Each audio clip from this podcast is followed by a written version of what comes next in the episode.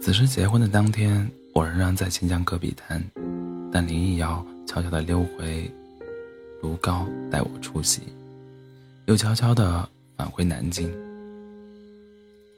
此时的婚礼在他老家举行，据林逸瑶所说，他家一共摆了五桌酒席，能喊将能喊的亲朋好友和邻居都喊来了。老人的状况已经非常差，但还是勉强坐起来喝了一小盅酒，嘴里含糊不清地说着话，气色不像是一个垂死垂死之人。看见新娘了吗？我问道。嗯，不过没有搭话。林瑶停顿片刻，又说：“我很佩服他们，也很羡慕。”我听得懂佩服，也听得懂羡慕，但他将两个词搁在一起，我却不太理解。我很想带他远走高飞，踏上一条轰轰烈烈的私奔路，但生活终究不是偶像剧，我们也不是耍帅卖萌就能有人开出高额支票的幸运儿。各自的身后都是一对含辛茹苦的父母，以及一个脉络复杂的家族。仅仅三天后，我终于更清晰地领略林逸瑶所说的佩服和羡慕的含义。此时的爷爷安详逝世，新婚不久的一对新人披麻戴孝跪在灵前送行。这是一个守恒的世界，有多少幸福诞生，就有多少不幸横行。小梦的女朋友提出分手，这样的变故让他痛苦万分，整天待在挖掘机上卖命的干活，几乎要把这片工地全部翻一遍。工人们都嘲笑他年轻不懂事，为了一点感情的破事劳神伤心。谈笑之间，大家似乎都忘记自己年少时的荒唐青春。送菜的卡车卡车司机带来了几桶散装白酒。清明节那一天，我们摆起香案，摇摆祖宗，然后煮了一大锅羊肉聚餐。小梦一向不喝酒，这一次却喝得酩酊大醉，坐在土丘上面抹眼泪。坐在土丘上面抹眼泪，像个孩子似的，哭的声音都打颤了。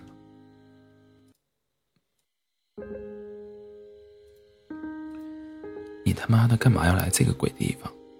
他离我这么，我他妈的干嘛要来这个鬼地方？他离我这么远，只要把手机一关，我他妈连个道歉求和的机会都没有。他哭着说：“他只是闹一下而已吧，也许过两天就好了，你别急。”我安慰道。转念又想到一个问题：你们俩为什么吵架呢？为什么吵架？我都不好意思说。下午五六点，他叫我拍戈壁滩日落的照片，我说我要等两个小时，他就生气了，就要闹分手。我顿时无言以对。所有的异地恋里，最倒霉、最冤枉的，大概就是这种，明明在同一个国家，却白白遭受时差之苦。但我给予不了多少有用的劝慰，因为那段时间我自己也是泥菩萨，泥菩萨过江，自身难保。大多数人的童年岁月里都有一个慈祥的老人，林逸瑶的童年便是在外公家度过，他那一手漂亮的钢笔字也是在那时候练就的。去年林逸瑶的外公死于肝癌，按照家家乡风俗，子孙们应当在第一个清明节回家祭拜。林瑶原本打算清明节回家，但她表姐偷偷泄露消息，说她妈妈在亲戚那边做了铺天盖地的宣传，并打算拉拢外婆进行思想批判。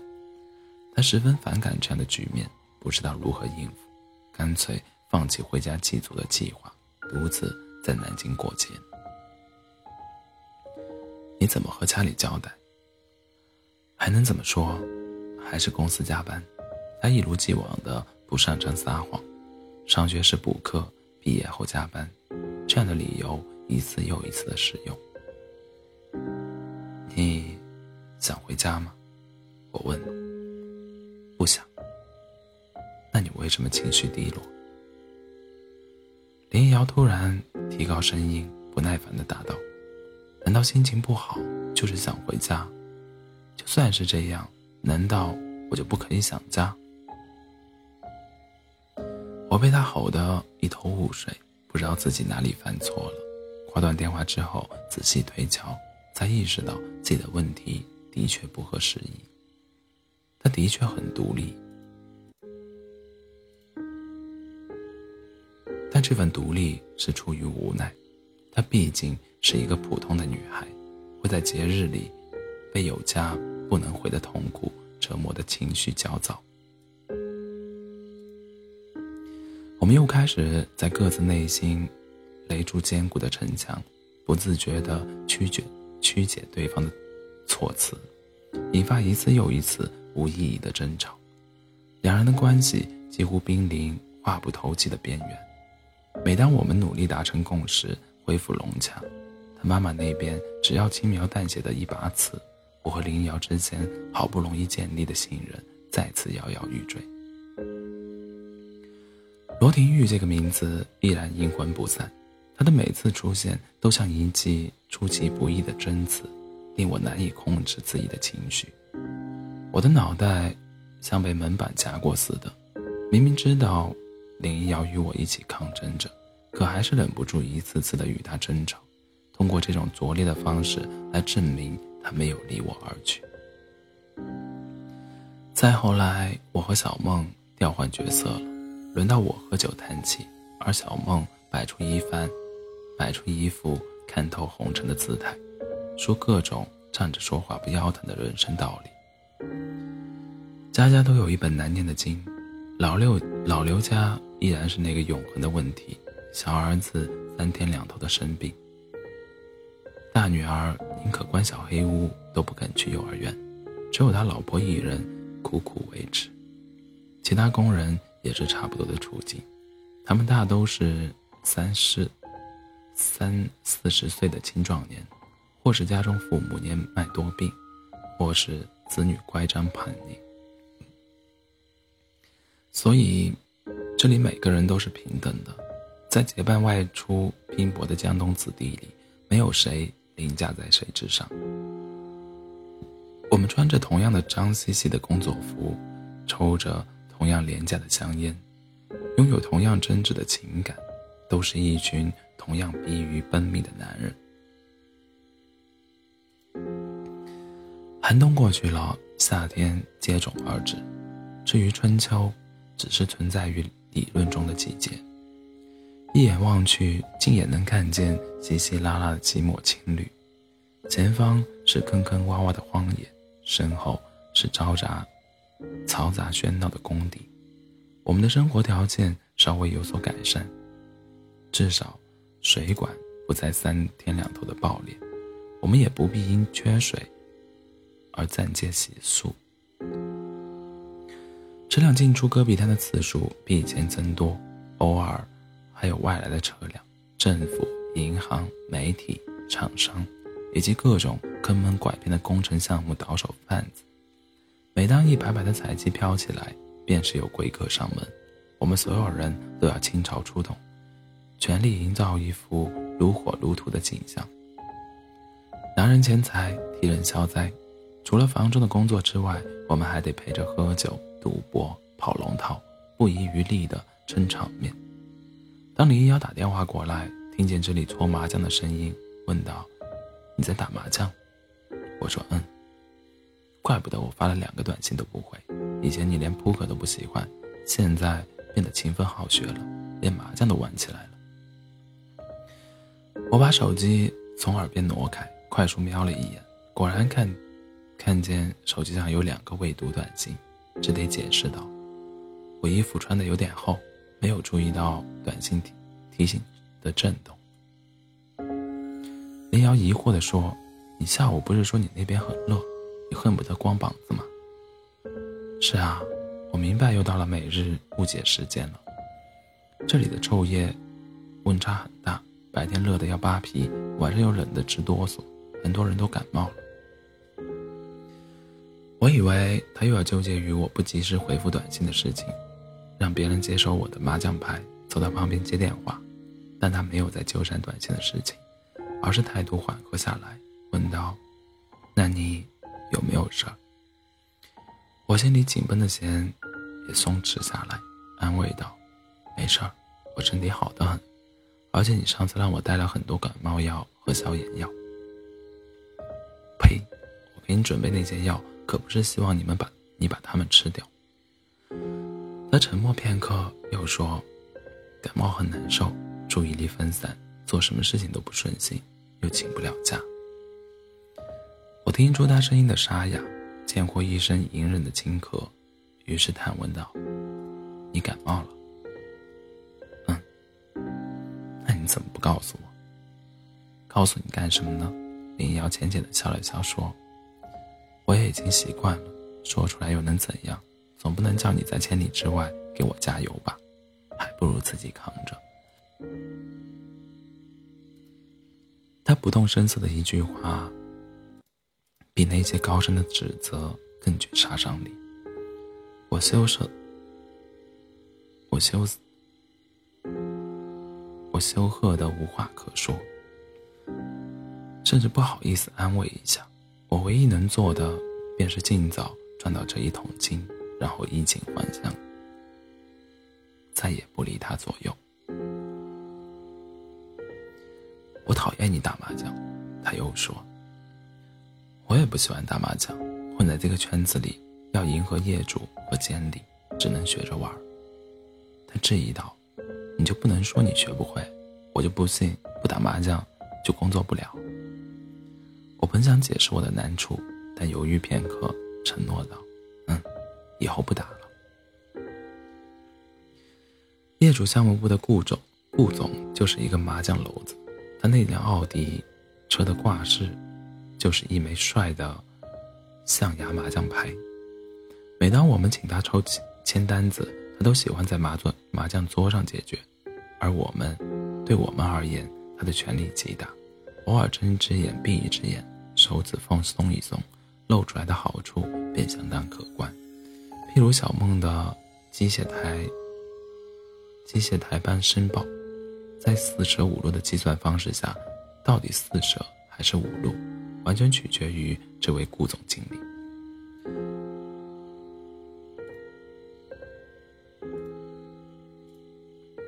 当老刘喊我一起去甲方项目部打麻将，顺便打听一下材料供应的事情，我说我不想去了，但老刘一瞪眼，我还是乖乖地跟着走了。我不是怕他，而是明白这件事的重要性。在材料到底是甲供还是乙供的问题上，业主的态度一直摇摆不定，对他们而言，前者省钱而后者省事，但对我们而言，材料乙供是最好的。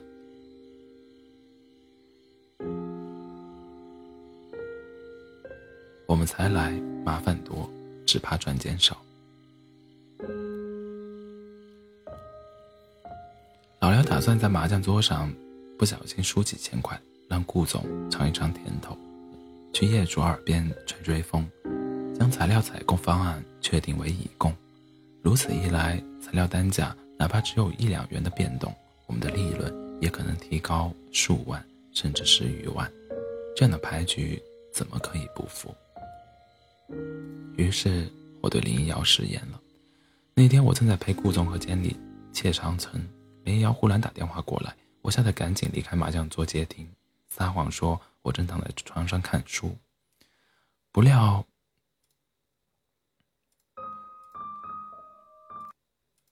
那个蠢货监理拎不清状况，故意大声地将麻将桌出得哗啦啦的响，喊道：吕公，快来摸牌喽！林瑶也听见了，问道：你不是说不碰麻将了吗？我也不想碰，但没办法。所以你对我说谎。我愣住了，沉默片刻才说：我也不想说谎，但我很害怕和你闹矛盾，所以说谎是对付我最简单的方法。对吗？他声音依旧波澜不惊，像一个耐心极好的老师正在循循善诱地指出一个坏孩子的过错。但我知道他并非那般平心静气。我不知道是不是所有女人都这样，原本只是为了工作打了一场麻将而已，却又被他引发出一场信任危机。这样的局面让我不得不联想到无理取闹四个字。他又问，如果他们要你必须陪他们去找小姐，你也会去吗？不会，反正山高皇帝远，我又不在你旁边，就算去了我也不知道。我不禁有些光火了，说打麻将这件事我的确存在侥幸心理，但我明白自己在做什么，也对得起任何人。我从来都不喜欢麻将，就像喝白酒一样，讨厌它却躲不掉。我更不会去找小姐，顶多掏腰包给他们 付, 付账。可你叫我怎么相信说谎是会上瘾的？我不会，任何人都会。他声音陡然提高，只要说谎尝到甜头，任何人都会上瘾的。这一下我终于哑口无言了。我每天晚上十二点就困得眼皮打架，不得不强打精神，在麻将麻将桌旁坐到深夜。次日早晨，业主监理和老刘都能睡一觉到日上日上三竿，我却必须在破晓时分拖着疲惫的躯体起床开工。我对麻将简直厌恶的无以复加，如果撒谎换来的是这样的甜头，恐怕世界上早就不存在谎言了。我握着电话站在户外，被冷风吹得瑟瑟发抖，说我讨厌说谎，讨厌麻将，也讨厌和你有误会却说不清的滋味。如果我可以选择，我也希望像罗廷玉那样衣食无忧，车房现成，坐享父辈的荫户，不必为了生存而委曲求全。但这样的日子不用熬太久，请你相信。他也在那边缄默着，只听见他平稳的呼吸，许久之后才说，我相信你。从那天以后，我再也没有碰过麻将，无论老刘怎样怂怎样怂恿，都偏执地丢一句不不去。简简单单的一件小事导致的恶果却颇为严重。老刘拉不到别人来填补三缺一，顾总便喊来筑路队的一个老板从属，但筑路队与我们素来不合，入住第一天就为了搭建工棚的事情发生纠纷，要不是业主调停，兴许又是一场全武行。没过几天，筑路队老板将他们的技术员拉上牌桌，那里很快没有老刘的位置，每晚只能陪自家的工人玩斗地主。对于他而言，就像是新生小猪被兄弟从老母猪的肚皮上挤开，第一口热奶肯定是指望不上。顾总原本租用我们的机械干一些挖沟填路的散活，现在他改用筑路队的机械了。谁离得近谁就吃得饱。截胡的规则可不是只存在于麻将麻将桌上的。老刘说，我在电脑上绘着图，任由他埋怨责备着。小梦听出其中的门道，他替我辩护道，没事儿，反正我也不喜欢帮他们干活，那帮鸟人啥都不懂，还指手画脚，千台班又不爽快。